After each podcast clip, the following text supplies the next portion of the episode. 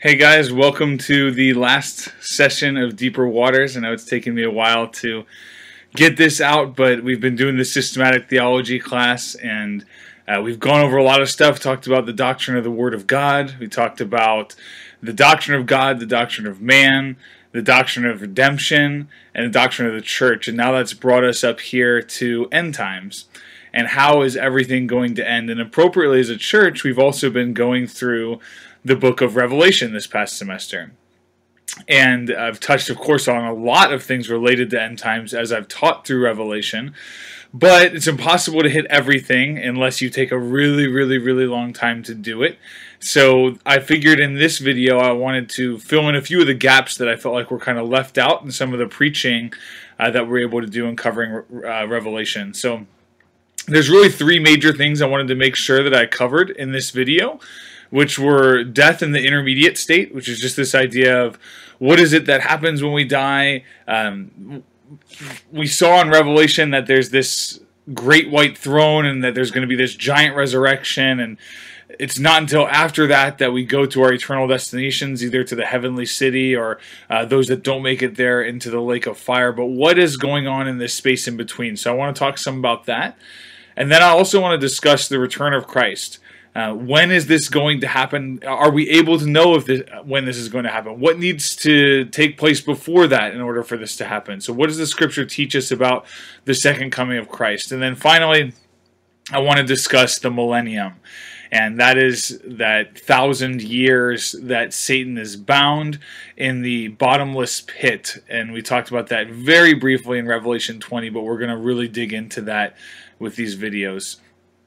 So, with that being said, I uh, want to first just kick it off with this idea of death and the intermediate state. What is it that happens when we die? I want to talk specifically ab- about Christians dying first, and then we'll talk next about non believers dying.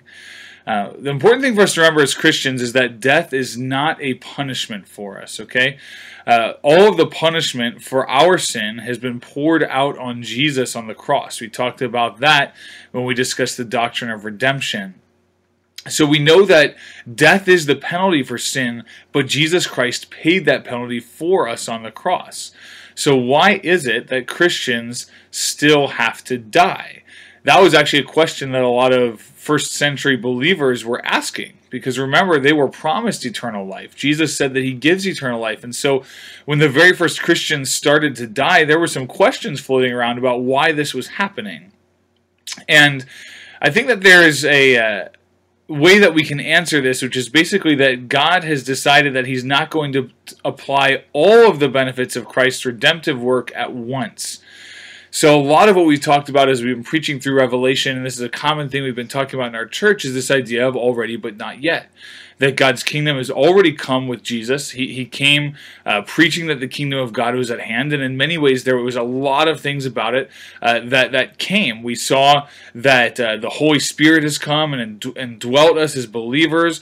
We see that uh, the first fruits of the resurrection have already happened with Jesus being raised from the dead. Yet we also see that there's still a lot of brokenness in the world, and we're waiting until the final consummation of this age. Uh, the the that great white throne scene that I preached about in Revelation last week. That's what we're looking for uh, for when the the full redemption is going to happen and God's work is going to be complete in reversing and getting rid of the curse. Now, uh, we see that death is actually the last enemy that's going to be defeated. So even after all, all, of this kind of stuff, any of the brokenness in our world, the last thing that's actually going to be redeemed is death. We see this in 1 Corinthians 15 22 through 26. Paul wrote this For as in Adam all die, so also in Christ shall all be made alive, but each in his own order. Christ the firstfruits, then at his coming, those who belong to Christ. Then comes the end when he delivers the kingdom to God the Father after destroying every rule and every authority and power. For he must reign until he has put all his enemies under his feet. The last enemy to be destroyed is death. So death will be done away with. But it's the last enemy that's going to be gone. And so this is why Christians are still going to experience death. It's not that it's a matter of punishment for us, but rather it's just simply the result of living in a world that is still broken. Now, the fact that Christians experience death, however, is something that actually allows us the opportunity to identify a little bit more with Christ. We see this is a common teaching throughout Scripture, is that when we suffer, God is actually starting to do things in us that make us more like Him, that we identify a little bit more with Him as we go through these kinds of pains. So as we experience all the frailty and the illness and, and deterioration that eventually leads to death, we actually can, we have the opportunity at least to grow in Christ like likeness, as we experience many of the same kind of sufferings that he did. Now, most of uh, the content we've been going through in this deeper waters has come from Wayne Grudem's systematic theology, and every now and then I think he's got a really good quote. And I wanted to read to you something that he wrote on this idea about death being something that God actually uses to conform us more into Christ's image. He says, if God uses the experience of death to deepen our trust in Him and to strengthen our obedience to Him, then it is important that we remember that the world's greatest goal of preserving one's own physical life at all costs is not the highest goal for the Christian. Obedience to God and faithfulness to Him in every circumstance is far more important. And this is an attitude that we see over and over throughout Scripture that the Christian actually values obedience to the Lord above his own life. This is why Jesus talks about someone who doesn't hate their own life actually can't be his disciple. He says that you have to deny yourself, to take up your cross, and, and follow after him. And so we see this attitude very clearly in Paul. There's a few time in, times in Acts where he makes statements like this. In Acts 21:13 he says, "For I am ready not only to be imprisoned but even to die in Jerusalem for the name of the Lord Jesus." He says in Acts 20, 24, as he's saying goodbye to these Ephesian elders, where they know that he's going off to encounter some sort of serious trouble on his journey to Jerusalem. He says, but I do not account my life of any value, nor as precious to myself, if only I may finish my course in the ministry that I received from the Lord Jesus to testify to the gospel of the grace of God. That's Acts 20 24. And then we also see here in Revelation uh, that they're, they're speaking of these martyrs that have overcome uh, the, all the difficulties in, in, remaining faithful to the Lord. We see this in Revelation 12 11. And they have conquered him by the blood of the Lamb and by the word of their testimony, for they loved not their lives even unto death. So we see over and over that death is actually not something that uh, the Christian should be super scared of we need to care a lot more about obeying the Lord and being faithful to Him than we need to be concerned about preserving our own life. So this asks the question how is it that the Christian should view death? Well, in one sense, the Christian should actually be excited about death because it's the opportunity that we have to go and be with God in a way that's closer than what we are right now. We see Paul write this in 2 Corinthians 5 8. Yes, we are of good courage, and we would rather be away from the body and at home with the Lord. Or we see him write in Philippians 1 21 through 23. For to me, to live is Christ, and to die is gain. If I am to live in the flesh, that means fruitful labor for me. Yet which shall I choose? I cannot tell. I'm hard pressed between the two. My desire is to depart and be with Christ, for that is far better. And then he goes on to talk about how he's actually going to stay because it means fruitful labor and it's it's for the benefit of the Philippians and others that he's ministering to. But we see that he realizes death is actually something that's going to bring him to a better state than what he has even here in this world. We also see this in Hebrews 2 14 to 15. Since therefore the children share in flesh and blood, he himself likewise partook of the same things that through death he might destroy the one who has the power of death, that is the devil, and deliver all those who through fear of death were subject to lifelong slavery. So this is talking about the way that Jesus took on flesh and died so that we could be freed from the fear of death because he has overcome the power of death. So what would, was at one time an extremely fearful thing, right? It's only natural for us as human beings to be scared of death. Because we don't know what's on the other side. But when you become a Christian, you do know what's on the other side. And you realize that Jesus is actually the first fruits of our resurrection. That means we're going to raise in the same way that he did. And so as a Christian, we actually no longer need to fear this. And this has been our heritage throughout the, the past 2,000 years. That's why so many Christians have been martyred throughout the years because they realize that obedience to the Lord is better even than their own life. Now, all of this to be said, life is still a gift from God, and it's not something that we should take lightly, and it's not something that we should be uh, unwise about or just not care about at all. We saw Paul even there talking about how he was hard pressed between the two. Even though he realized that it was better to go off and to be with the Lord, he realized that God had him here in the body, living for a time and for a reason. And so for us, we have to have the same sort of mentality. Yes, we have a great inheritance prepared for us. Yes, there's something actually much better waiting for us on the other side of death. But we still need to be people that appreciate the life that God has given us now, that live it to the full, and we should never even consider anything like suicide because that is murder. And as God has commanded us not to murder, that's not just for others, that's murdering anybody. And so we have no right to take our own lives as well, even though we might be excited about something uh, that we know God has in store for us. Now, how is it that we should view the death of other Christians? We talked about how do we view our own death. Is it okay for us to be sad about when another Christian dies. Let's say that you have a Christian grandparent or a Christian friend that passes away. Uh, we realize that they're they actually are in a better place. Is it okay for us to be sad about that and to mourn? And I think the biblical answer is yes, absolutely. It's okay to mourn. Um, not because they've moved to a place that's worse, but rather we can still grieve the fact that we have lost a loved one. We see Stephen was uh, one of the first Christian martyrs. Uh, he, he was martyred in the, the book of Acts, stoned to death. And uh, right after he was stoned to death, Acts 8 2 says that devout men buried Stephen and made great lamentation over him. All right, that's this mourning. They were very sad that their friend Stephen had been stoned to death. It was okay for them to mourn the loss of their friend. Um, however, we can still have a thankfulness for knowing that our friend has gone to a, a literally a, a better state. We see this in 1 Thessalonians 4:13.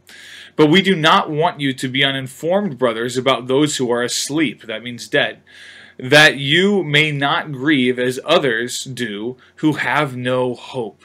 So Paul is telling these Christians in Thessalonica I don't want you to be informed about these that are, dead. It's not like we have a lack of hope, and we we don't need to mourn in the same way that everybody else mourns when they lose a loved one. Because when the world loses a, loses a loved one, they have no legitimate, solid reason to hope that there anything better has come for them or that they're ever going to be able to see them again. But Paul is telling them that yeah, we can grieve. He says, but we just don't grieve as others do who have no hope, because we have great hope about what's in store for us after death.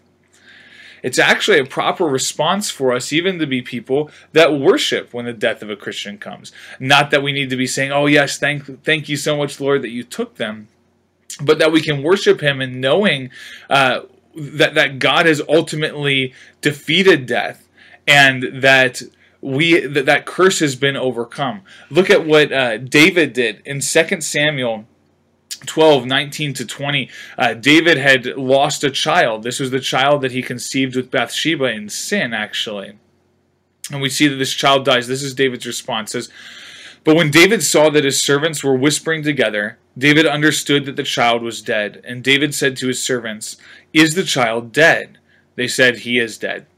Then David arose from the earth and washed and anointed himself and changed his clothes. And he went into the house of the Lord and worshipped. You see, we're people that are still able to worship even in the midst of death because we know that it's not the final end. Job had a similar response when he it was reported to him that all of his uh, children had passed away.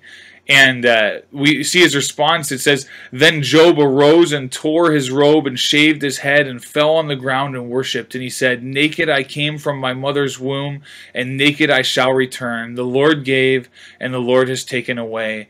Blessed be the name of the Lord. That's Job 1 21. So we can be people that actually worship even in the midst of, of death, even though we still feel the pain uh, of the loss of a friend, and we're allowed to grieve that too. Now, how is it that we should view the death of non believers, though? This is a very different issue because this is actually a legitimately very sad and very depressing event because we really don't have much hope uh, for for what is in store for them. Now, the only hope that we actually have is that they came to faith in their final moments that we don't know about. Uh, we don't know necessarily uh, every time that a person comes to faith. They could come to faith even in the last seconds of their life. But if we don't believe that they did, then yes, that's a cause for extreme mourning, and there's not really any reason for us to have hope for what is, is to come for them. We can celebrate their life for sure. Um, we can be thankful for the contributions they made. We can be thankful for the way that we love them. I think that's a good and healthy thing to do. Um, we see that David still mourned over the, the death of Saul, even though Saul was an enemy of his. Uh, we can have that same kind of attitude. But ultimately, we know that there's not a good inheritance that's in store for them. Now, if a person is truly, really, really wicked and a, a great evil upon the earth, say somebody like Hitler or Osama bin Laden, uh, there, within reason, is a certain level of rejoicing that that's acceptable um, due to the fact that their evil can no longer continue on the earth and that they can't keep harming others. Proverbs 11:10 says that when the wicked perish, there are shouts of gladness. So in a sense, there's something to celebrate there. However, it's still really an object of mourning because even as wicked as that person may have been, God still loves them and God still ultimately desires that they would have repented rather than having to die. Uh, we see this in Ezekiel 33:11. God says, "As I live," declares the Lord God, "I have no pleasure in the death of the wicked, but that the wicked turn from his way and live." And so ultimately, our prayer needs to be that every person that doesn't know the Lord, even the most wicked of all people, would, would come to faith in Christ, would turn from their way, and that they would live, and that even though they might experience physical death in the body, that they will be raised to eternal life with Christ. Now, what is it that happens when we die? Because there's this typical language of, you know, you die and you go to either heaven or hell. And there's some accuracy to that, but a lot of time people get this idea that you kind of go to your final state when you die. And while I would say that your fate is fixed when you die, you're actually not in your totally final state yet. Now, the souls of believers, when they die, go immediately into God's presence. Uh, Wayne Grudem defines death essentially for the believer. It's, it, it's a temporary cessation of bodily life and a separ- and a separation of the soul from the body. And that would actually be true for non-believers too. Um, we see that there's this idea that there still seems to be some level of consciousness even though the soul is separated from the body. Uh, corinthians 5 8 and philippians 1 23 which we looked at both of those earlier paul was talking about how it was better for him to go and to be with the lord. Jesus said to the thief on the cross that was dying next to him when the, the thief was repentant of his sin and asked jesus to welcome him into his kingdom jesus said truly i say to you today you will be with me in paradise that's in Luke 23 43. So there definitely seems to be this idea of an immediate entering into God's presence. Now, with this, uh, we can be confident that there is no such thing as purgatory, which is a Catholic doctrine. Uh, there's no clear teaching in the Bible to support purgatory. As a matter of fact, the basis for the Catholic belief of purgatory comes from 2 Maccabees 12 42 through 45, and that's an apocryphal passage. Uh, we talked week one about this idea of, of the doctrine of the Word of God and why we have the Scripture canonized the way that we do. So, uh, we as, as Protestant Christians would not accept Second Maccabees to be a biblical book that was inspired by the Lord. Doesn't mean there's nothing we can learn from it, but it means that we're not going to take uh, what it has to say as the Word of God. And especially when it comes to something like purgatory, when Second Maccabees is your only justification for it, that's a problem because there's too much of the rest of the Bible that contradicts this idea. First, being the fact that believers seem to be people that enter into immediate conscious fellowship with the Lord after death. Paul was talking about this. Even the thief on the cross, who was not repentant until the time of his death, Jesus tells him, Today that you'll be with me in paradise, which is very different from the Catholic idea of purgatory, which is a place that, where actually you're still continued to be punished and your sins are, are purged out from you. And that's what I think is the most problematic part of this doctrine because purgatory suggests that there's still some level of sin that needs to be purged out of you before you can enter into God's presence. But the Bible explicitly teaches that we are saved by grace alone through faith alone. There's nothing that we can do to add to the finished work of Christ on the cross. So the idea that you die and still have to go to some place for extra sanctification really flies in the face of the gospel and the teaching that Christ's sacrifice is fully and perfectly sufficient to take away our sins. We don't have our sins purged out of us by God doing something to us in the afterlife. Rather, our sins are taken away by Christ on the cross and his righteousness is given to us. And we talked quite a bit about this when we covered the doctrine of redemption earlier in this course. Now, there's also this idea of soul sleep being something. Um, this is not a, a, very popular idea within Christendom. I believe Seventh day Adventists hold to this, uh, but by and large, this is a, a doctrine that's rejected by most Christians. And this is the idea that uh, you kind of fall into this state of total unconsciousness until the time of final judgment before the great white throne of God at the end of time. Uh, the problem with this is that we see too many situations where, uh, as the verses I referenced earlier, it seems like we enter into conscious fellowship with the Lord. Look at what uh, is written in Hebrews 12 22 through 24. It says, But you have come to Mount Zion and to the city of the living God the heavenly Jerusalem, and to innumerable angels in festal gathering, and to the assembly of the firstborn who are enrolled in heaven, and to God, the judge of all, and to the spirits of the righteous made perfect, and to Jesus, the mediator of a new covenant, and to the sprinkled blood that speaks a better word than the blood of Abel. So, as the writer of Hebrews is helping the Christians realize what they have come into, something that's better than this old covenant that God gave them in the Old Testament. He's helping them realize you guys have come to this assembly of the firstborn that are enrolled in heaven. And he talks about the spirits of the righteous made perfect. This is believers. We are the righteous that are made perfect. This is the teaching of what I was saying before penal substitutionary atonement, that Christ died for our sins and gave us his righteousness. So this is who we're coming to.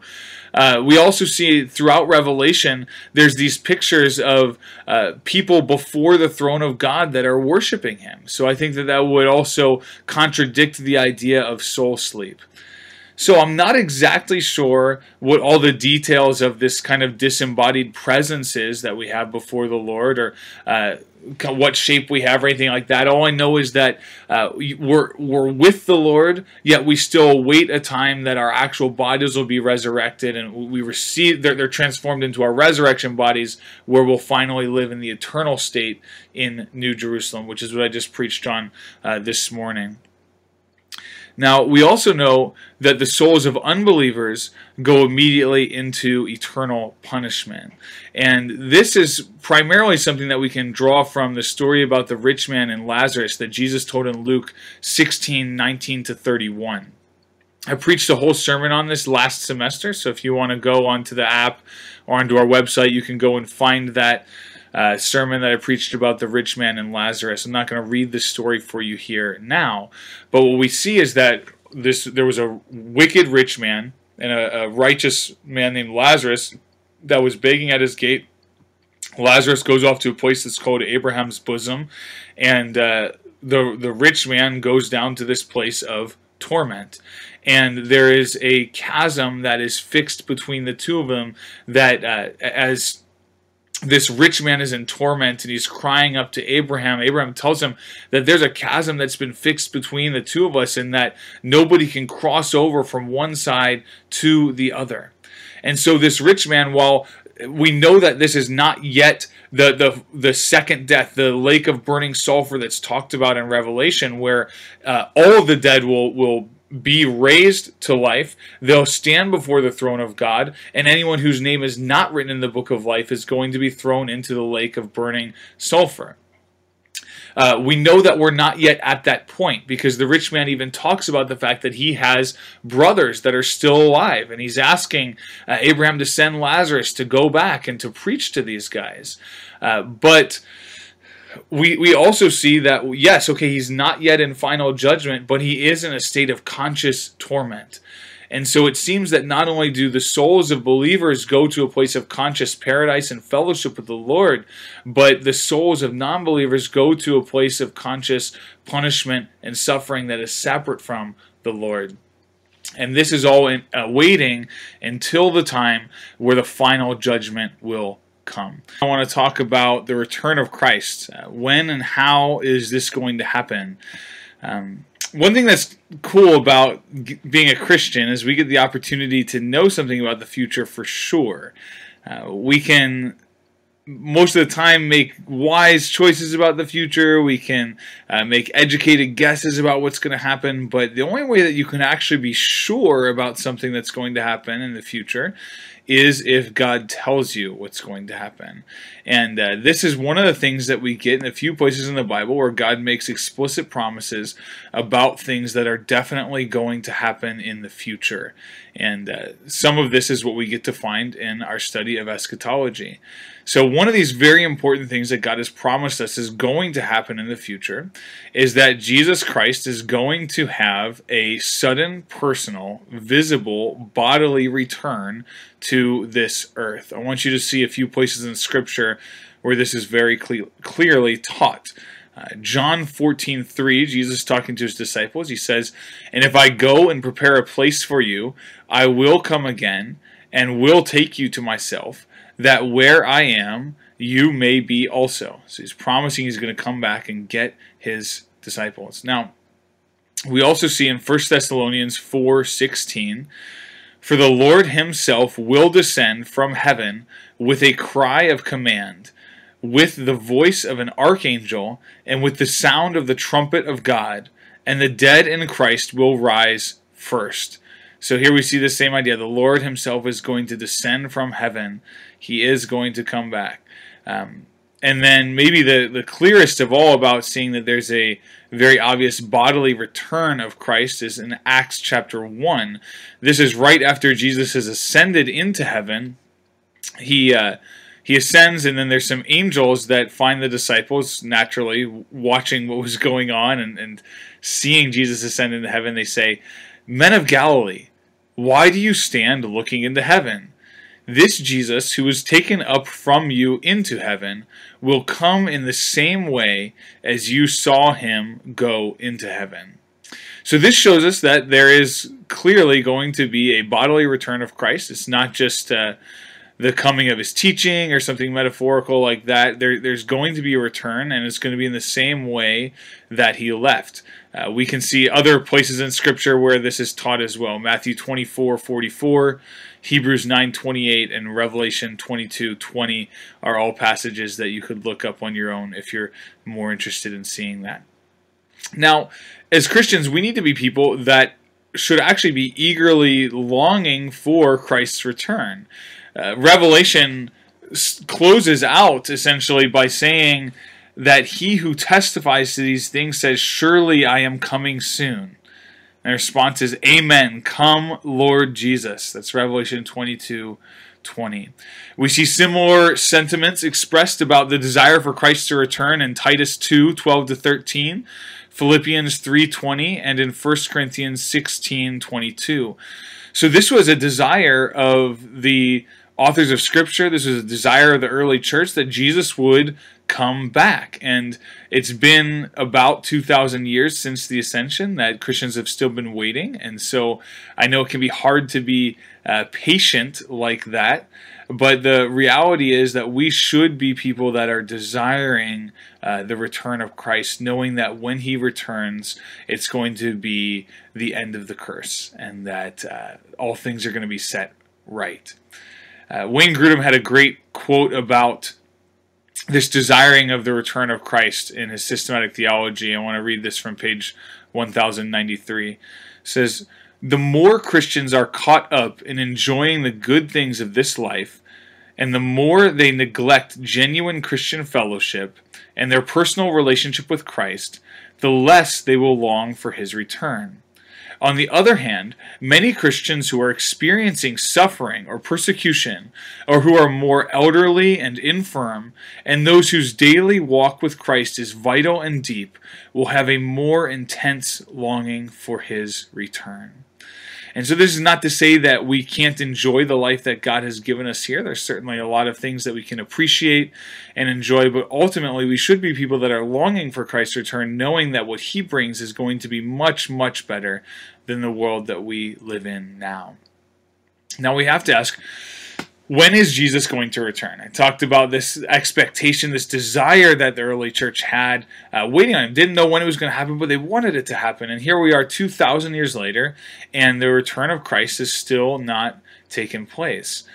There have been a lot of people throughout history that have said that they know when this is going to happen, that have tried to make predictions about it, but all of those things have been in clear defiance of something that Jesus himself said. And Mark 13, 32 to 33, he said, But concerning that day or that hour, speaking of his return here, no one knows, not even the angels in heaven, nor the Son, but only the Father. Be on guard, keep awake, for you do not know when the time will come. So Jesus is telling us we do not know when this time is going to come. As a matter of fact, he says that the angels don't know. As a matter of fact, even Jesus in the flesh didn't know. He says only the Father knows when this is going to happen. But we, because of that, need to be people that are always on guard and keeping awake. Uh, it's kind of like the professor that might give you a pop quiz at any time. You just always have to be on top of your studies and know what's going on. You always have to be ready.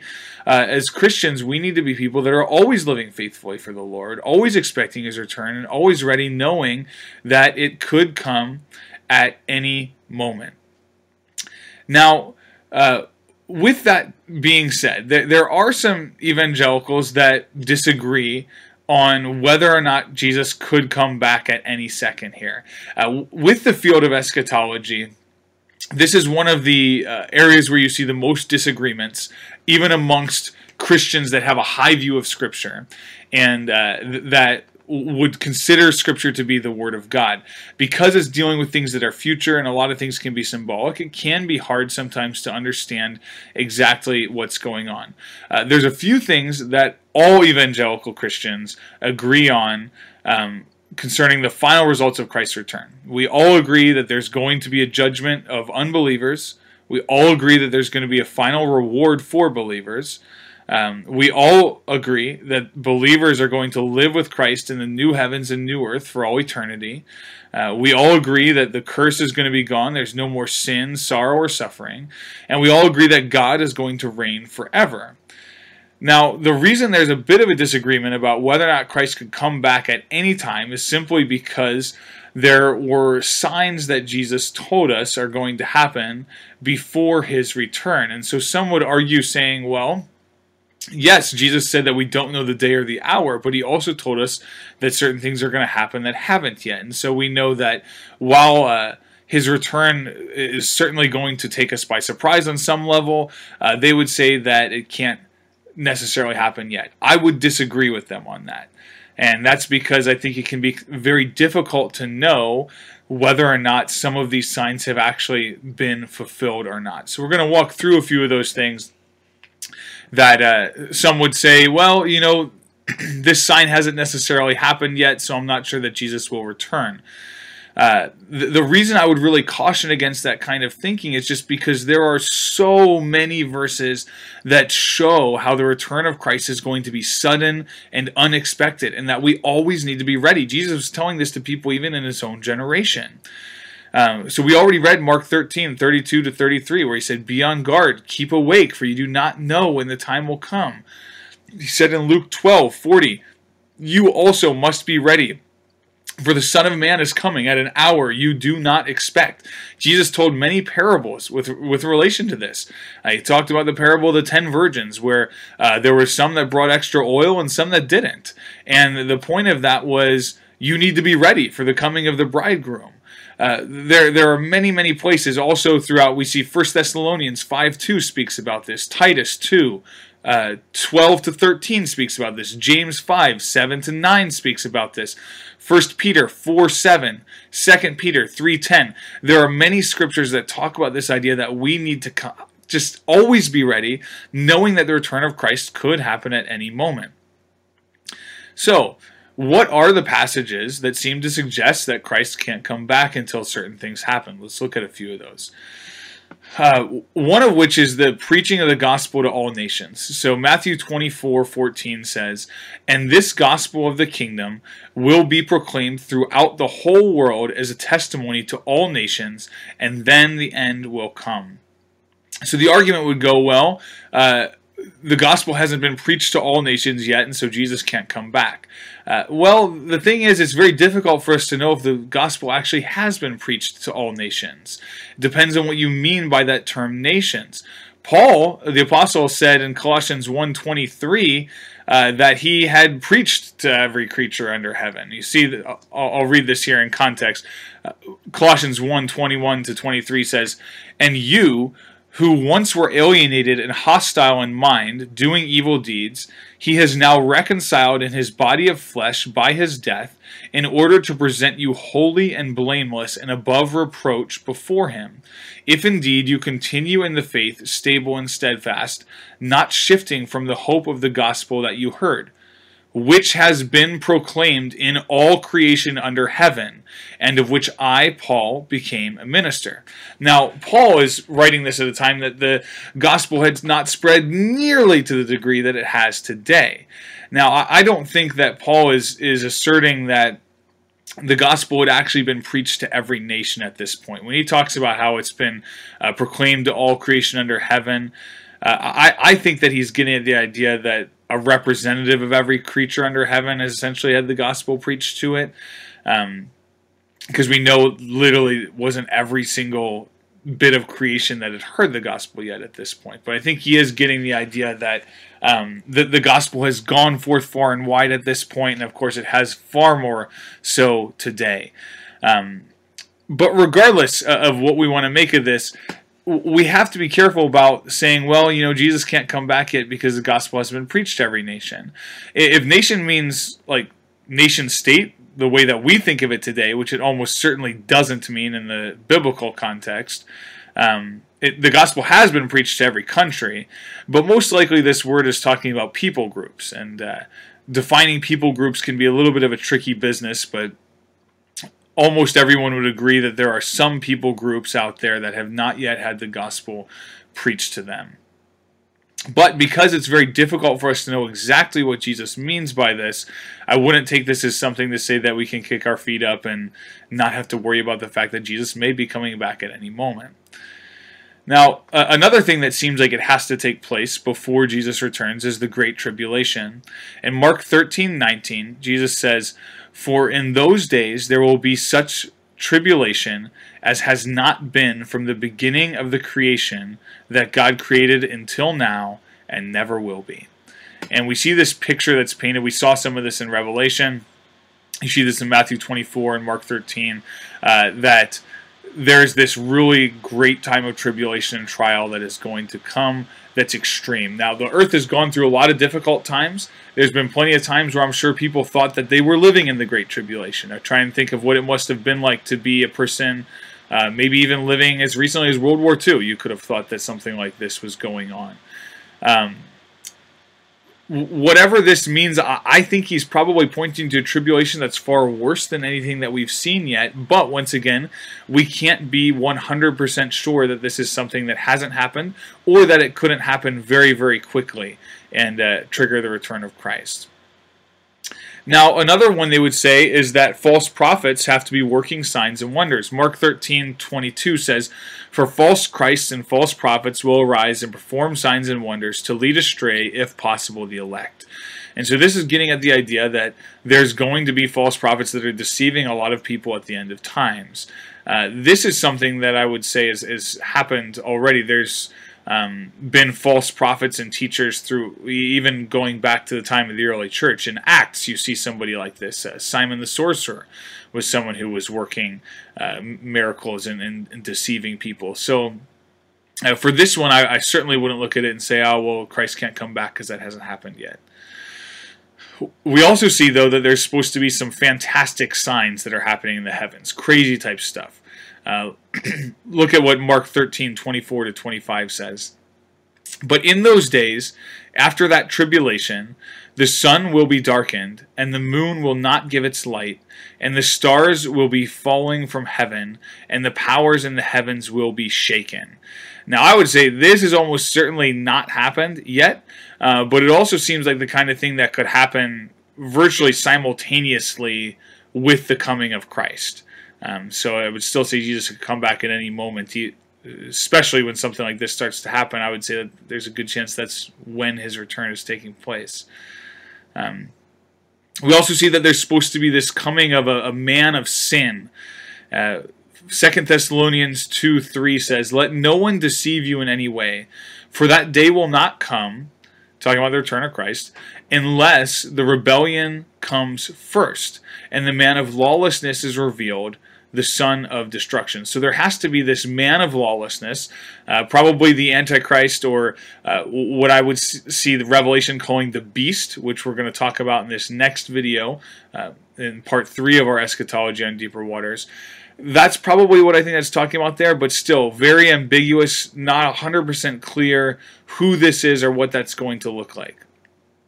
And then uh, finally, some would say Jesus can't return until there's a great salvation of Israel. Romans 11, 25 through 26 says, Lest you be wise in your own sight, I do not want you to be unaware of this mystery, brothers. A partial hardening has come upon Israel until the fullness of the Gentiles has come in, and in this way all Israel will be saved.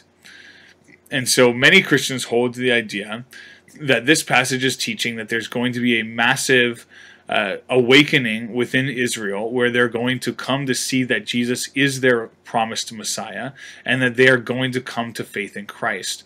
I hope that happens, and I actually lean towards believing that that will happen. But um, there is also a way that you could say, well, there's a, a, chance that this is a prophecy that's already been fulfilled, and that would be if you say uh, the church is new Israel and um, there there doesn't necessarily have to be a waiting for this ingathering because the the full gathering of people has, has come. And so when it says that all Israel will be saved it's talking about all of God's people all of the church will be saved. While I agree that the church and Israel have been merged together into one people of God I think that's a problematic interpretation because uh, he's talking about Israel ethnically, clearly in the first sense in that passage, when he says a partial hardening has come upon Israel until the fullness of the Gentiles has come in, and in this way all Israel will be saved. It would be strange if he used it in two different uh, meanings there. But regardless, the, the point of what we're trying to get at in this section is that it does seem that there has to be more signs that are going to happen before the return of Christ. However, we cannot be sure that those things haven't been fulfilled. And so, while I would say, yeah, there's still probably some things that are going to happen, uh, we need to be absolutely ready for the return of Christ because it's possible that they already have been fulfilled. And even if they haven't been, it's possible that they might happen lightning fast right before the time that Jesus returns. So, as Christians, we need to realize that we must be ready for the return of Christ at any moment.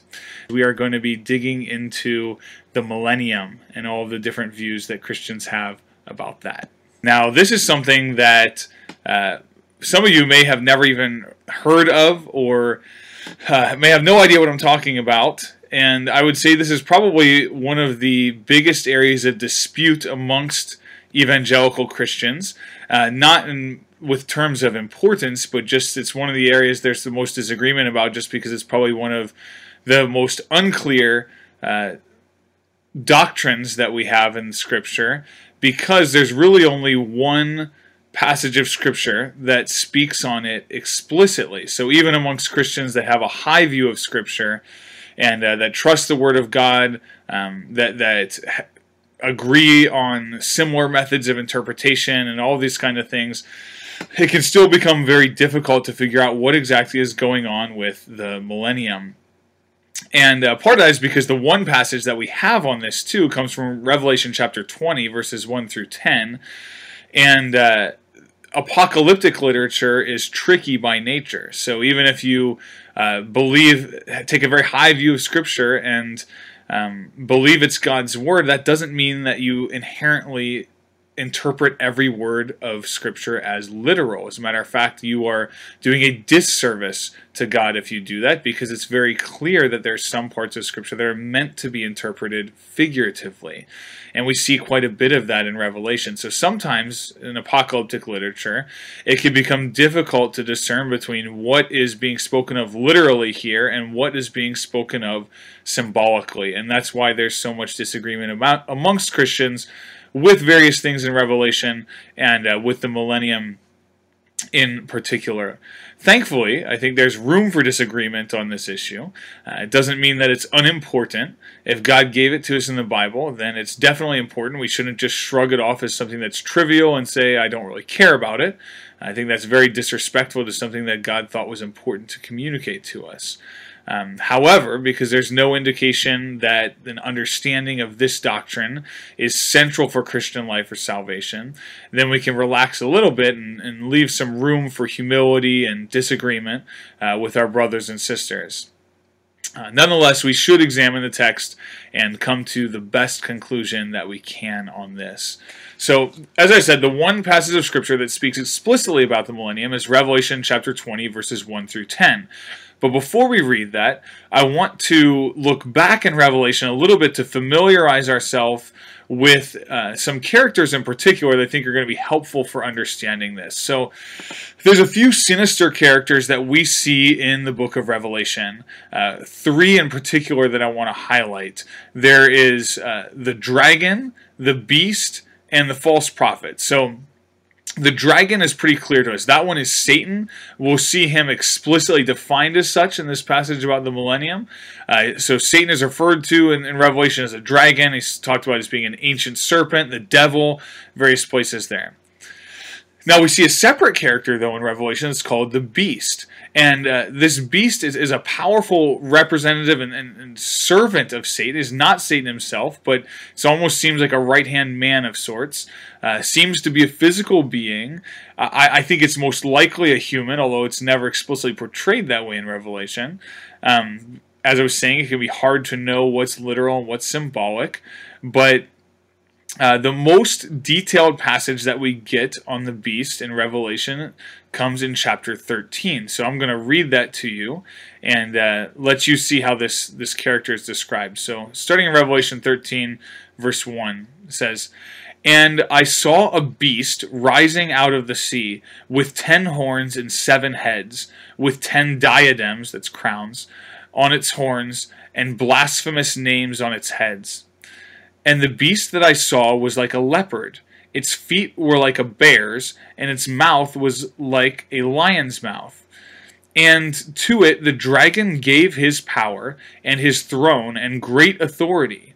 One of its heads seemed to have a mortal wound, but its mortal wound was healed, and the whole earth marveled as they followed the beast.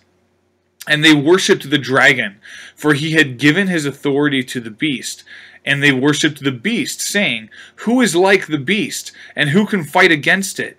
And the beast was given a mouth uttering haughty and blasphemous words, and it was allowed to exercise authority for 42 months. It opened its mouth to utter blasphemies against God, blaspheming his name and his dwelling, that is, those who dwell in heaven.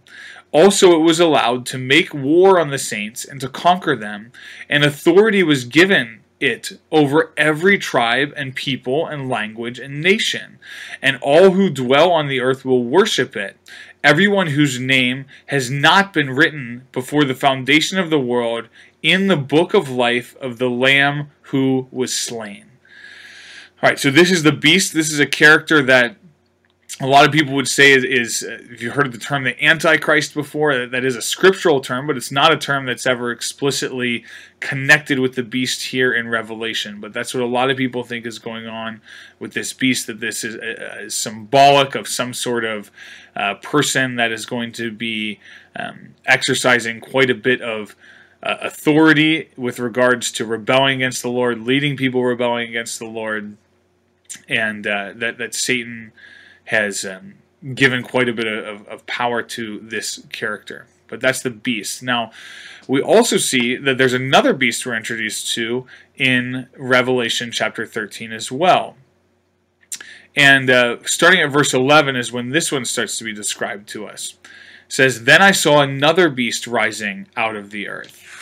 It had two horns like a lamb, and it spoke like a dragon.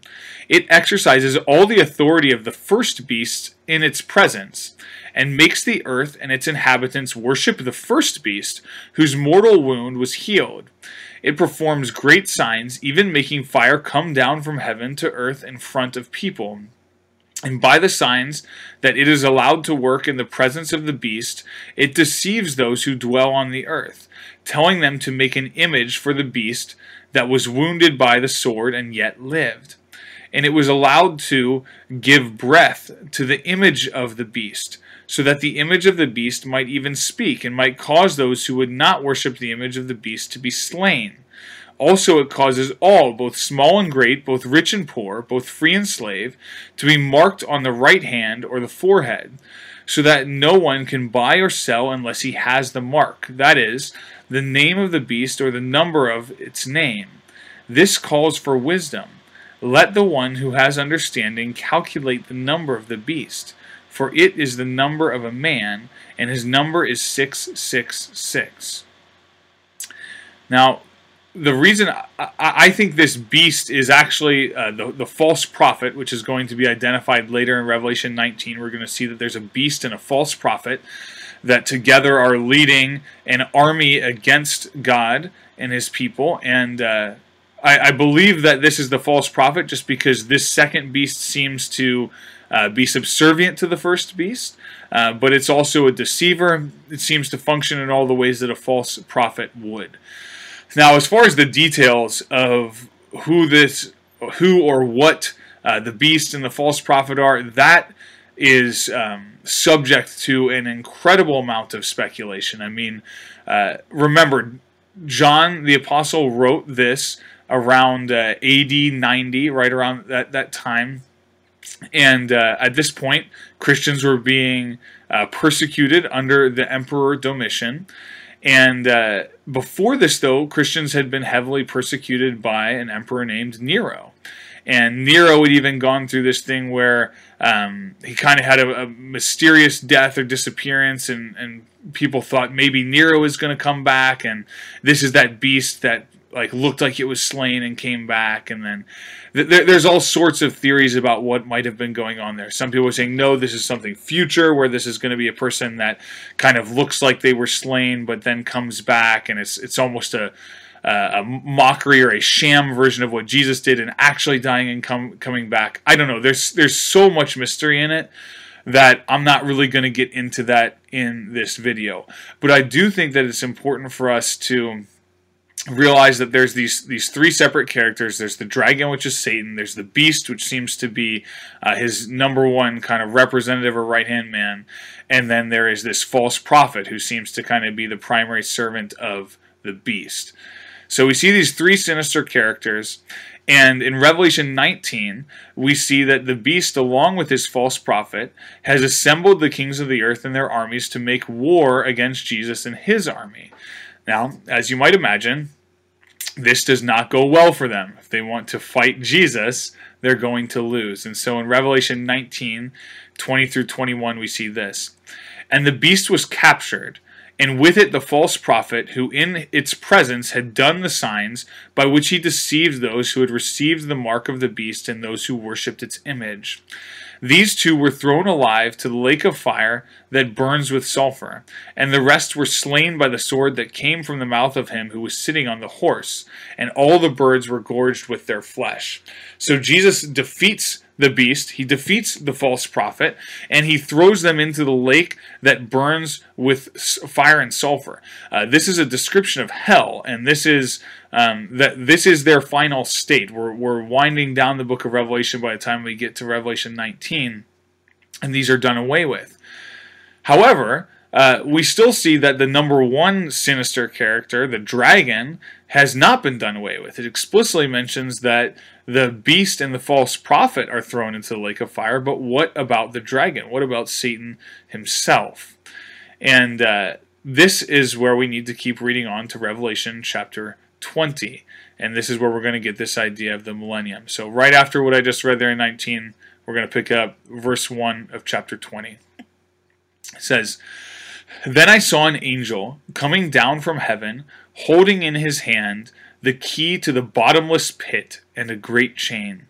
And he seized the dragon, that ancient serpent who is the devil and Satan, and bound him for a thousand years, and threw him into the pit and shut it and sealed it over him, so that he might not deceive the nations any longer until the thousand years were ended. After that, he must be released for a little while. Then I saw thrones, and seated on them were those to whom the authority to judge was committed. Also, I saw the souls of those who had been beheaded for the testimony of Jesus and for the word of God, and those who had not worshipped the beast or its image, and had not received its mark on their foreheads or their hands. They came to life and reigned with Christ a thousand years. The rest of the dead did not come to life until the thousand years were ended. This is the first resurrection. Blessed and holy is the one who shares in the first resurrection. Over such the second death has no power. But they will be priests of God and of Christ, and they will reign with him a thousand years. And when the thousand years are ended, Satan will be released from his prison and will come out to deceive the nations that are at the four corners of the earth, Gog and Magog, to gather them for battle. Their number is like the sand of the sea. And they marched up over the broad plain of the earth and surrounded the camp of the saints and the beloved city. But fire came down from heaven and consumed them. And the devil, who had deceived them, was thrown into the lake of fire and sulfur, where the beast and the false prophet were. And they will be tormented day and night forever and ever. So, this is the passage that we get about this millennium, and millennium just means thousand years. So we saw several things. There's the idea that Satan is bound for thousand years. There's some people that come to life to reign with Christ for a thousand years, um, and then all of this is uh, happening for, for whatever reason. Satan is then released at the end of thousand years. He comes out and kind of mounts an, another last hurrah, uh, gathers a ton of people that he's deceived these nations, and then he is finally defeated, and he meets his final end, go, being thrown into hell along with the beast and the false prophet. And keep in mind, there, Satan is not being thrown into hell as its king; he is being thrown into hell to be tormented there day and night forever and ever. So what's going on with this thousand years between the time that the beast and the false prophet end up in the lake of fire versus the time that satan ends up in the lake of fire well, there's really three uh, basic views about how to deal with this thing we call the millennium. And each view gets its name from when they believe that Christ will return with regard to the millennium. Okay? So, postmillennialists believe that Christ is going to return after the millennium. Post millennium, the return of Christ will happen after the millennium. Premillennialists believe that Christ will return before the millennium. So you can remember this uh, by keeping in mind that Jesus is central. He's the one that we worship. So his return is what we base the term off of. All right, the return of Christ is the thing that determines whether it's pre or post millennial. You can also uh, remember this just by seeing um, we're already used to basing time off of the coming of Christ. This is why time is already divided BC, which is before Christ, and AD, which stands for Anno Domini, uh, which is the medieval Latin for in the year of our Lord. So you're already used to judging uh, time off of the first coming of Christ. So when you're talking about millennial terminology, just know that you're basing that off of the second coming of Christ. Does he come before or after the millennium? There's also a third view called amillennialism, and uh, these people don't believe that there is a future millennium at all. It's not that they don't believe in a millennium, it's just that they don't believe in a future millennium. And their view, the amillennial view, is actually the simplest. So that's the one I'm going to start with by explaining. Uh, the ah just means no. So um, it's kind of like atheists. It's a no God kind of thing. It's not really a great term for millennialism, as I said, because it's not that they don't believe in the millennium, it's just that they don't believe in a future uh, millennium. Uh, rather, they would say that we are currently living in the millennium. The church age uh, that Jesus ushered in is the millennium that's being described in Revelation 20 they would say that the thousand years here are not to be taken literally. Uh, rather, it's a round number that's meant to communicate a long period of time. So the fact that the church age has gone on for a little over or almost 2,000 years at this point is not a problem for the amillennialist view because they're just saying, hey, it's it's a number that's meant to communicate a long period of time. And that's not a stretch at all. We see lots and lots of symbolic numbers in Revelation. Um, now, they would say that Satan is bound right now because his power is greatly diminished due to the power of Holy Spirit uh, being in believers. Uh, they would say that Christ came and bound him at his first coming. And uh, they they would also say that when Christ returns, there's just going to be uh, one resurrection. It's, it's all going to happen at the same time. The unbelievers are going to be resurrected, and they will go to the lake of fire along uh, with Satan and the beast and the false prophet, and that the believers are going to be resurrected, and that they're going to enter into their eternal home and the new heavens and new earth. So basically, the amillennial view is one that doesn't bother with um, saying that there's going to be some future thousand years. So if you if you were totally unfamiliar with the millennium, there's a new concept to you. Uh, you were probably kind of an, an accidental amillennialist. Now, uh, postmillennialism is the belief that Jesus is going to return after the millennium happens. Uh, they would view this as saying that more and more people are going to become Christians through a powerful and effective evangelism, so much so uh, that the progress of the gospel ushers in the millennium. So the idea here is that Satan is bound because almost everyone in the world has become a Christian. Um, it'd be a period of almost universal Christianity that's going to last for a very long time. Maybe a thousand years, maybe not exactly. It doesn't have to be uh, that perfect number. They would also say you, you can interpret that either literally or just to mean a long period of time. But the idea is that uh, the millennium essentially is ushered in through effective Christian evangelism that, that essentially brings the entire world to faith in Christ. And then. Uh, after this has happened for a long period of time, Jesus will come back and he will usher in the end of the age where the final judgment happens. Now, premillennialism is the belief that Jesus is going to return before the millennium happens. And uh, in fact, it's his return is what marks the beginning of the millennium. Uh, this view favors a more literal reading of the text, although it doesn't require everything to be interpreted completely literally. It is the most straightforward reading of the text that we get. So they would say that uh, the church age is going to continue. Yes, we're we're in a special time where God has started to bring the kingdom in, but they would say, no, this is not the millennium. Uh, what we see described as the millennium uh, seems to be something where Satan's power is restricted far more than what it is right now.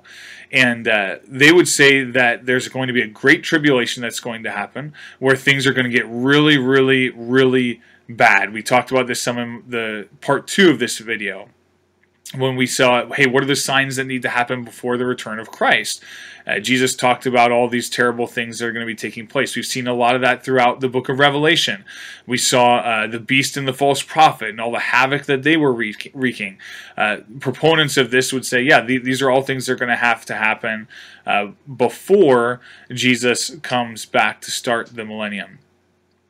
Now, um, some believers, or potentially all believers throughout history at, at the millennium, are going to be raised from the dead, and they're going to live on earth and reign with Christ during this time. So once Satan is bound, there's, there's a resurrection that happens. You saw that in the text there. It talks about the ones that didn't receive the mark of the beast and the ones that were slain for him for Christ.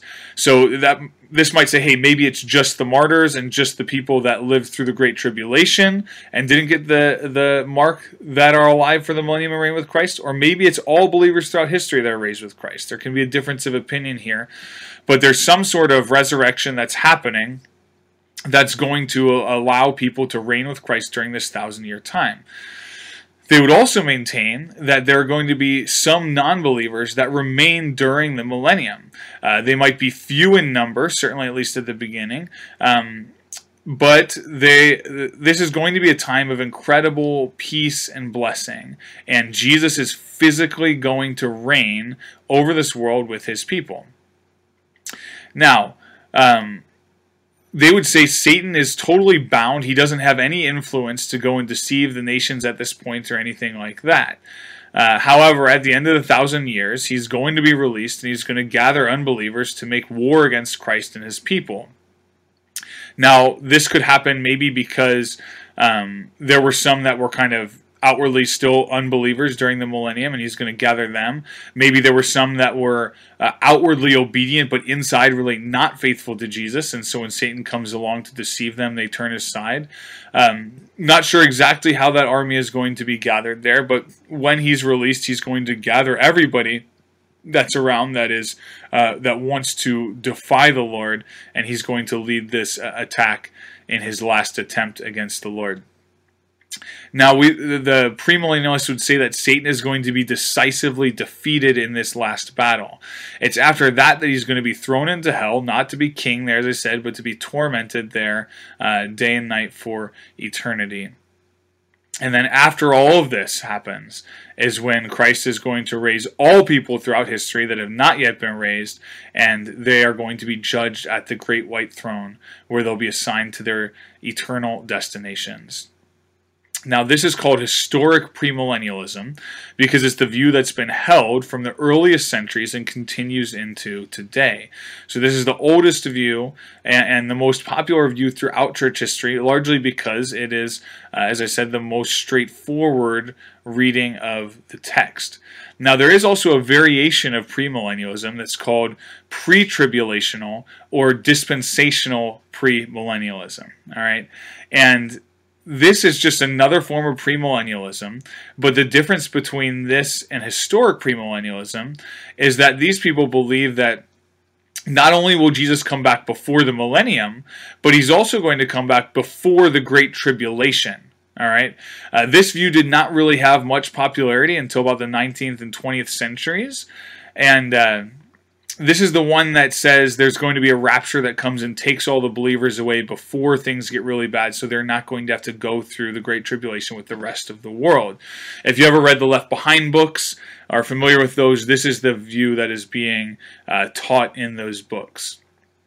Now, uh, that, that's the biggest difference between the two different types of premillennialism the post tribulational premillennialism, which is the historic one saying Christians will live through the tribulation, versus pre-tribulational or dispensational premillennialism saying that they are not going to live through the tribulation because they will be raptured away first that the idea of the rapture before the tribulation is the biggest difference uh, but one other significant difference is that um, people that hold to pre-tribulational premillennialism are generally going to keep a very distinct uh, separation between the nation of Israel and the church. They're going to see a, a strong separation there between ethnic Israel and the church. Uh, they're suggesting that the promises that God made to Israel in the Old Testament were specifically for ethnic Israel, and they say that it is improper to say that the church is the new beneficiary of these promises. So they're going to say that many of the Old Testament promises to Israel have not yet been fulfilled, and they'll argue that there's going to be a great awakening amongst the Jewish people where they come to faith in Jesus Christ and when they reign with him during the millennium, this is when many of those uh, prophecies that we see in Isaiah and various other places are going to be fulfilled. Now, each of these views has strengths and weaknesses. So we need to be humble in our assertions of, about which one we think is right. Uh, with that being said, I want to examine the strengths and weaknesses of each one, and then I'll let you know what I think is um, the, the best one.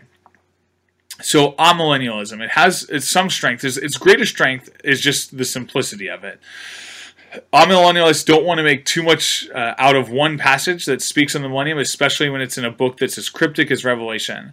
Uh, they have ways of explaining how the events of the millennium are already happening. Like I said, the, the binding of Satan being something that happened during Jesus' earthly ministry, the work of the Holy Spirit, these kind of things, uh, the, the Spirit equipping believers to overcome sin and to have effective evangelism, they would say that's the binding of Satan that's taking place there.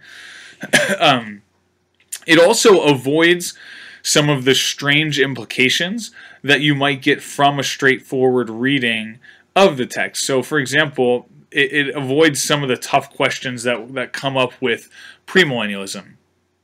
Say, uh, one, one question would be how is it that there can still be unbelievers during the millennium if some or all Christians throughout history have been raised from dead from the dead and are living alongside them, right? Because we saw that in the passage where it talks about how there was a resurrection that takes place.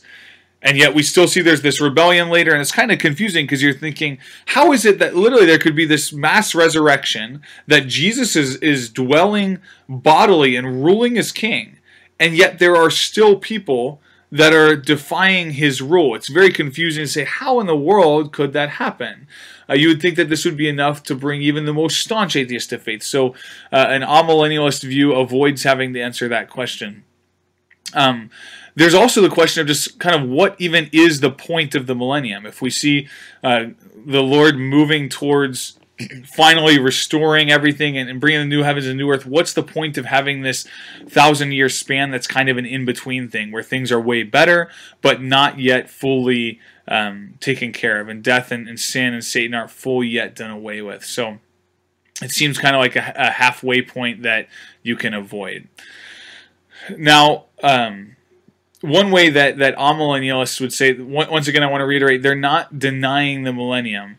Uh, they would simply say that they're enjoying it right now. As a way to say it, amillennialists might say premillennialists are waiting for the millennium, postmillennialists are working for it, but we are enjoying it. That's essentially the idea that the amillennialist is going to have, that they're living in it right now.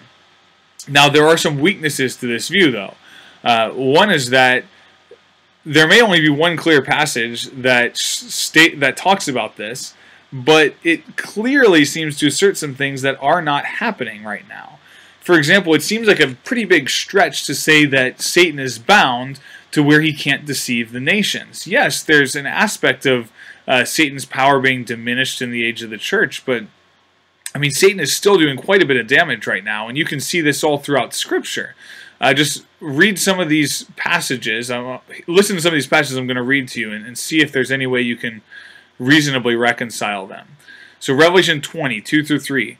this is back to the Millennium passage. It says, he seized the dragon, that ancient serpent who is the devil and Satan, and bound him a thousand years, and threw him into the pit, and shut it and sealed it over him, so that he might not deceive the nations any longer until the thousand years were ended. Okay, that seems pretty powerful in his limitations there. Now listen to what Paul writes in 2 Corinthians 4 3 to 4. This is in the church age. And even if our gospel is veiled, it is veiled to those who are perishing. In this case, the God of this world, that's Satan, has blinded the minds of unbelievers to keep them from seeing the light of the gospel of the glory of Christ, who is the image of God. So Paul's saying that Satan is, is blinding the minds of unbelievers, and this is in the church age, which doesn't seem to line up with the idea that he'd be bound in a pit. Uh, Peter, in 1 Peter 5 8, says, Be sober minded, be watchful. Your adversary, the devil, prowls around like a roaring lion, seeking someone to devour. The image of the devil prowling around like a roaring lion does not fit well with the idea of him being sealed and bound in a pit for a thousand years. Uh, John the Apostle, same one that wrote the book of Revelation, we see him write this in 1 John 5 19. we know that we are from God and the whole world lies in the power of the evil one. So all of these are, are things that were written by the apostles in the church age, and the way that they're describing Satan does not seem to suggest that Satan is bound and thrown in a bottomless pit right now. And so I think that's the greatest weakness of amillennialism is that um, I, I, think the way that they describe Satan being bound doesn't really uh, fit well with what Revelation seems to be describing. Uh, one other weakness of amillennialism is that there's other passages that don't explicitly mention the millennium, but they seem like they need a millennial age that looks much different from the one that we're in right now in order for them to be fulfilled. But I'll give you an example of that when we talk about the strengths of the premillennial view. All right, let's talk about postmillennialism. So, postmillennium postmillennialism, its strength is that it takes seriously the power of God to move through his people to evangelize the world. Remember, this is the view that says uh, the millennium is going to be ushered in through effective evangelism as, as more and more the world becomes Christians. Essentially, so many people become Christians that the, the rule of Christ is essentially happening because pretty much the whole world is following him. It's a very optimistic view of how things are, are going to play out in our world. Uh, the idea is, hey, Jesus told us to partake in the Great Commission to go and make disciples. He said all authority in heaven and earth is, was given to him, and he gave us that command, so we should expect this mission to be successful. While I agree that Jesus has equipped us for evangelism and uh, given us a great deal of success in that, much of the world has become Christian. There's still, by and large, most of the world is is not, and uh, it, it would take an incredible amount of, of difference for um, us to ever get to a spot where you could really see anything that seems to look like what I see the millennial kingdom as being described. I think there's a lot of weaknesses with the post-millennial view. Uh, first, I think it has a lot of the same weaknesses that we talked about for amillennialism. Um, the world becoming way more Christian is, is a very different kind of millennium than the one that I think Revelation 20 is talking about. Um, the, there also doesn't seem to be a very clear way of distinguishing when exactly the millennium happens. Uh, at what percentage point of people becoming Christians does this thing get ushered in? It's not not entirely clear. Um, I also think that there's some passages that suggest that most of the world will not become Christian and that things are going to get a lot worse. And that's actually where I think the biggest weakness of postmillennialism is. Look at what Jesus said in Matthew 7 13 to 14.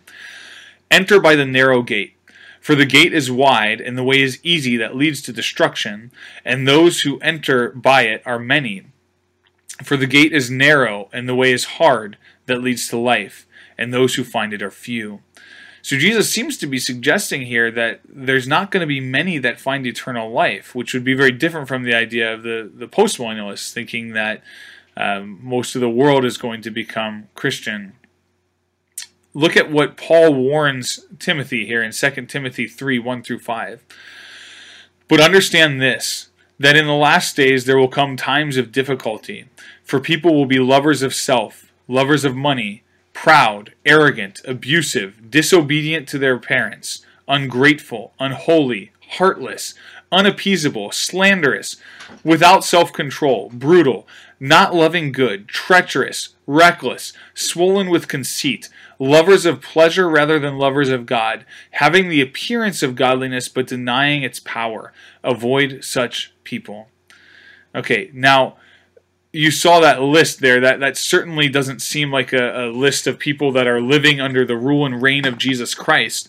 And uh, Paul says that this is the, the people that are coming here in the last days, and there's going to be times of difficulty.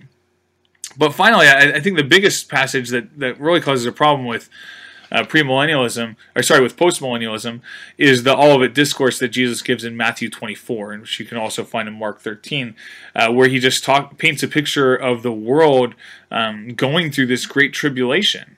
And he says that all the tribes of the earth are going to mourn when they see Jesus coming on the clouds with, with great power and glory. This doesn't give the impression that most of the earth has become Christian when Jesus returns. Um, some try to explain Matthew 24 by saying it's all talking about the fall of Jerusalem, but I, I don't buy that argument because I think that Jesus ties too many of these events to his actual bodily return. And we're not going to go through all that right here, but you can read Matthew 24 yourself, and uh, you can see if you think that those ideas reconcile well with the idea that things are just going to continue to get better and better and better as uh, the millennium is, is ushered in and then Christ returns. So that leads us to premillennialism. Now, the sh- biggest strength of premillennialism is just that it is the most straightforward reading of the text. Um, this view doesn't really have any difficulties within the text that it has to explain. Uh, it follows the same timeline that's shown within Revelation 20. Now, you have a lot of questions. There's implications, all that kind of stuff that the amillennialist I was saying, you avoid questions about how do we have this weird thing where there's resurrected believers living at the same time as uh, non-believing people that are rebelling against the Lord. You have some weird questions you have to answer, but at least within the text, it's consistent, um, and it doesn't have any thing that it has to explain that I think is too much of a stretch.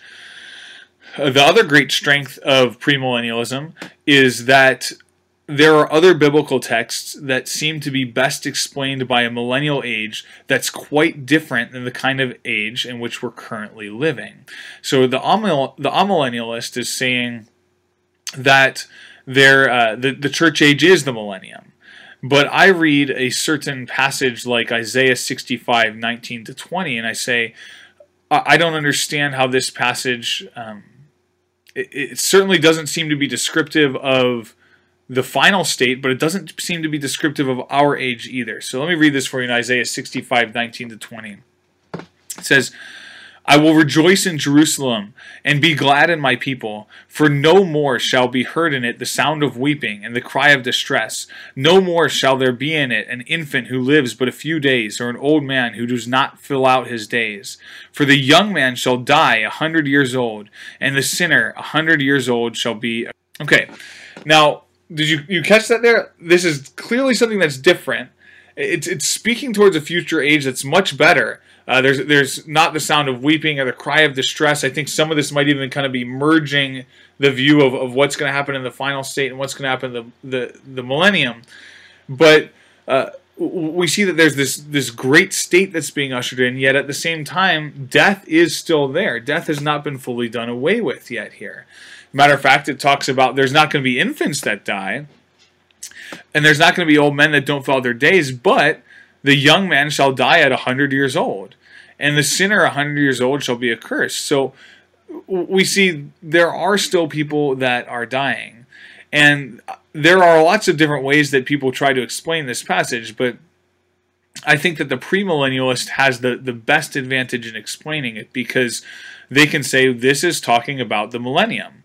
It's a time that's much different. Satan is bound. He has no influence, so the, the world is far more righteous, yet death hasn't fully been done away with. Our, our final state hasn't yet come, and that's why there are still sinners, and there are still people that are going to die.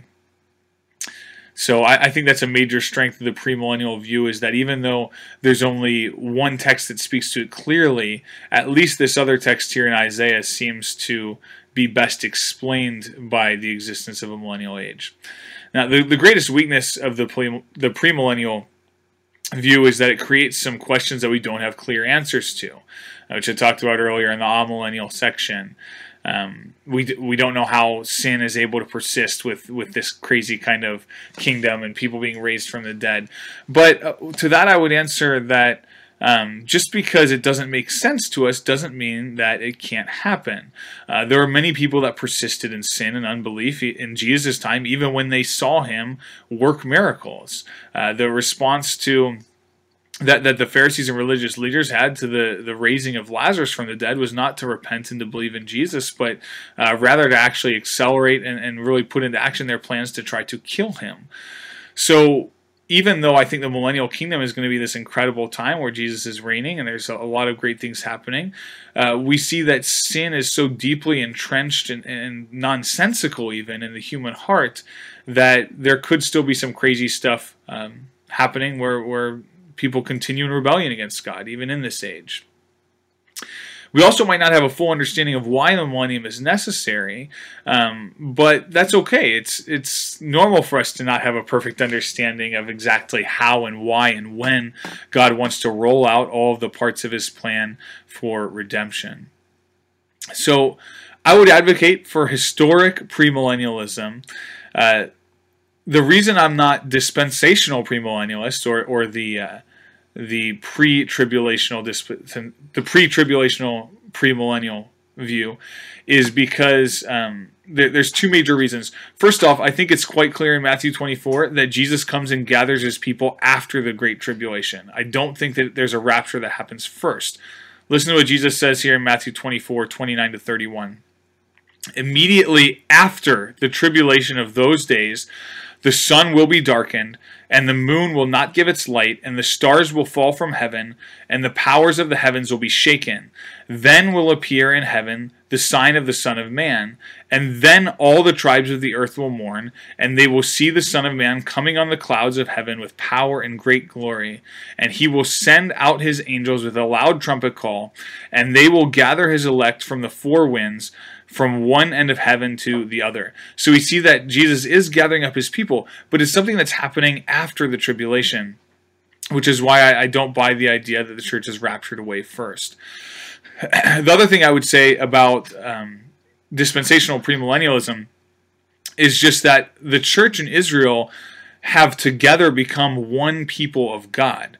Uh, I, I, think it's appropriate to see that the promises that were made to Israel were promises that were made to God's people, not necessarily just to ethnic Israel. They were made to true Israel, God's people, and uh, that I believe it's perfectly acceptable for the church to be recipients of those promises. Uh, there doesn't need to be a distinction anymore. Listen to what Paul wrote in Galatians 3 23 to 29. Now, before faith came, we were held captive under the law imprisoned until the coming faith would be revealed. So then, the law was our guardian until Christ came, in order that we might be justified by faith.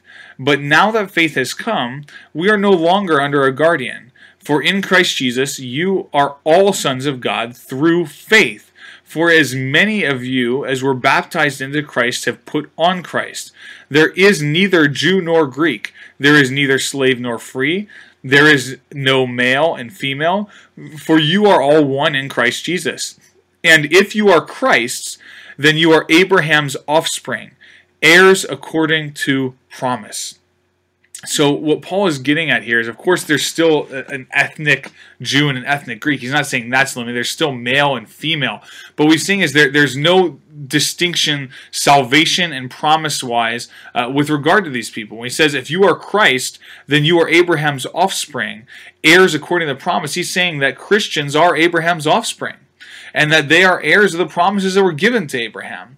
So I would say that uh, it's perfectly appropriate to say that the promises that were made to Israel were made to ch- Abraham's children, and the church is the recipients of those. Now, let's also not forget ethnic Israel. Uh, is also part of the church. Some of ethnic Israel is. The, all of the early church was were, were Jews. Like the first Christians were all Jews. All of Jesus' disciples were Jews. Jesus himself was a Jew. So it's not as though Israel isn't also part of the church, but we've been blended together into one people of God. So it's not like they're missing out on the promise, the fulfillment of their promises entirely. Also, as I said, I can't remember if it was in this video or the one before this, I do lean towards believing that there's going to be a massive awakening of the Jewish people where most of them are going to turn to Christ uh, and put their faith in him as the Messiah. And therefore, they will be brought back into the people of God, and thus they would receive the fulfillment of their promises along with the church. Um, but ultimately, I believe those promises are for the people of God, and we don't have to keep a clear distinction as saying God has to fulfill this promise to Israel, because I believe that God is what He's really done is He made the promise to His people, and He will fulfill it by giving it to His people, which is ultimately the uh, children of Abraham by faith who are in Christ, whether they are ethnic Israel or not. So, with that being said, I believe that historic premillennialism where you go through the tribulation. It's it's a post-tribulational, pre-millennial return of Christ. Is the best interpretation of Revelation 20 verses 1 through 10. Uh, nonetheless, we can still have Christian unity amongst one another, even if we disagree on this topic. So I hope that you've been able to keep everything straight. I know there's a lot of information about the millennium, but uh, I think it's fascinating to see how God's plan is unfolding for uh, redeeming all of us and ultimately bringing us into the eternal state, which comes after the millennium, where we get to dwell with Him forever.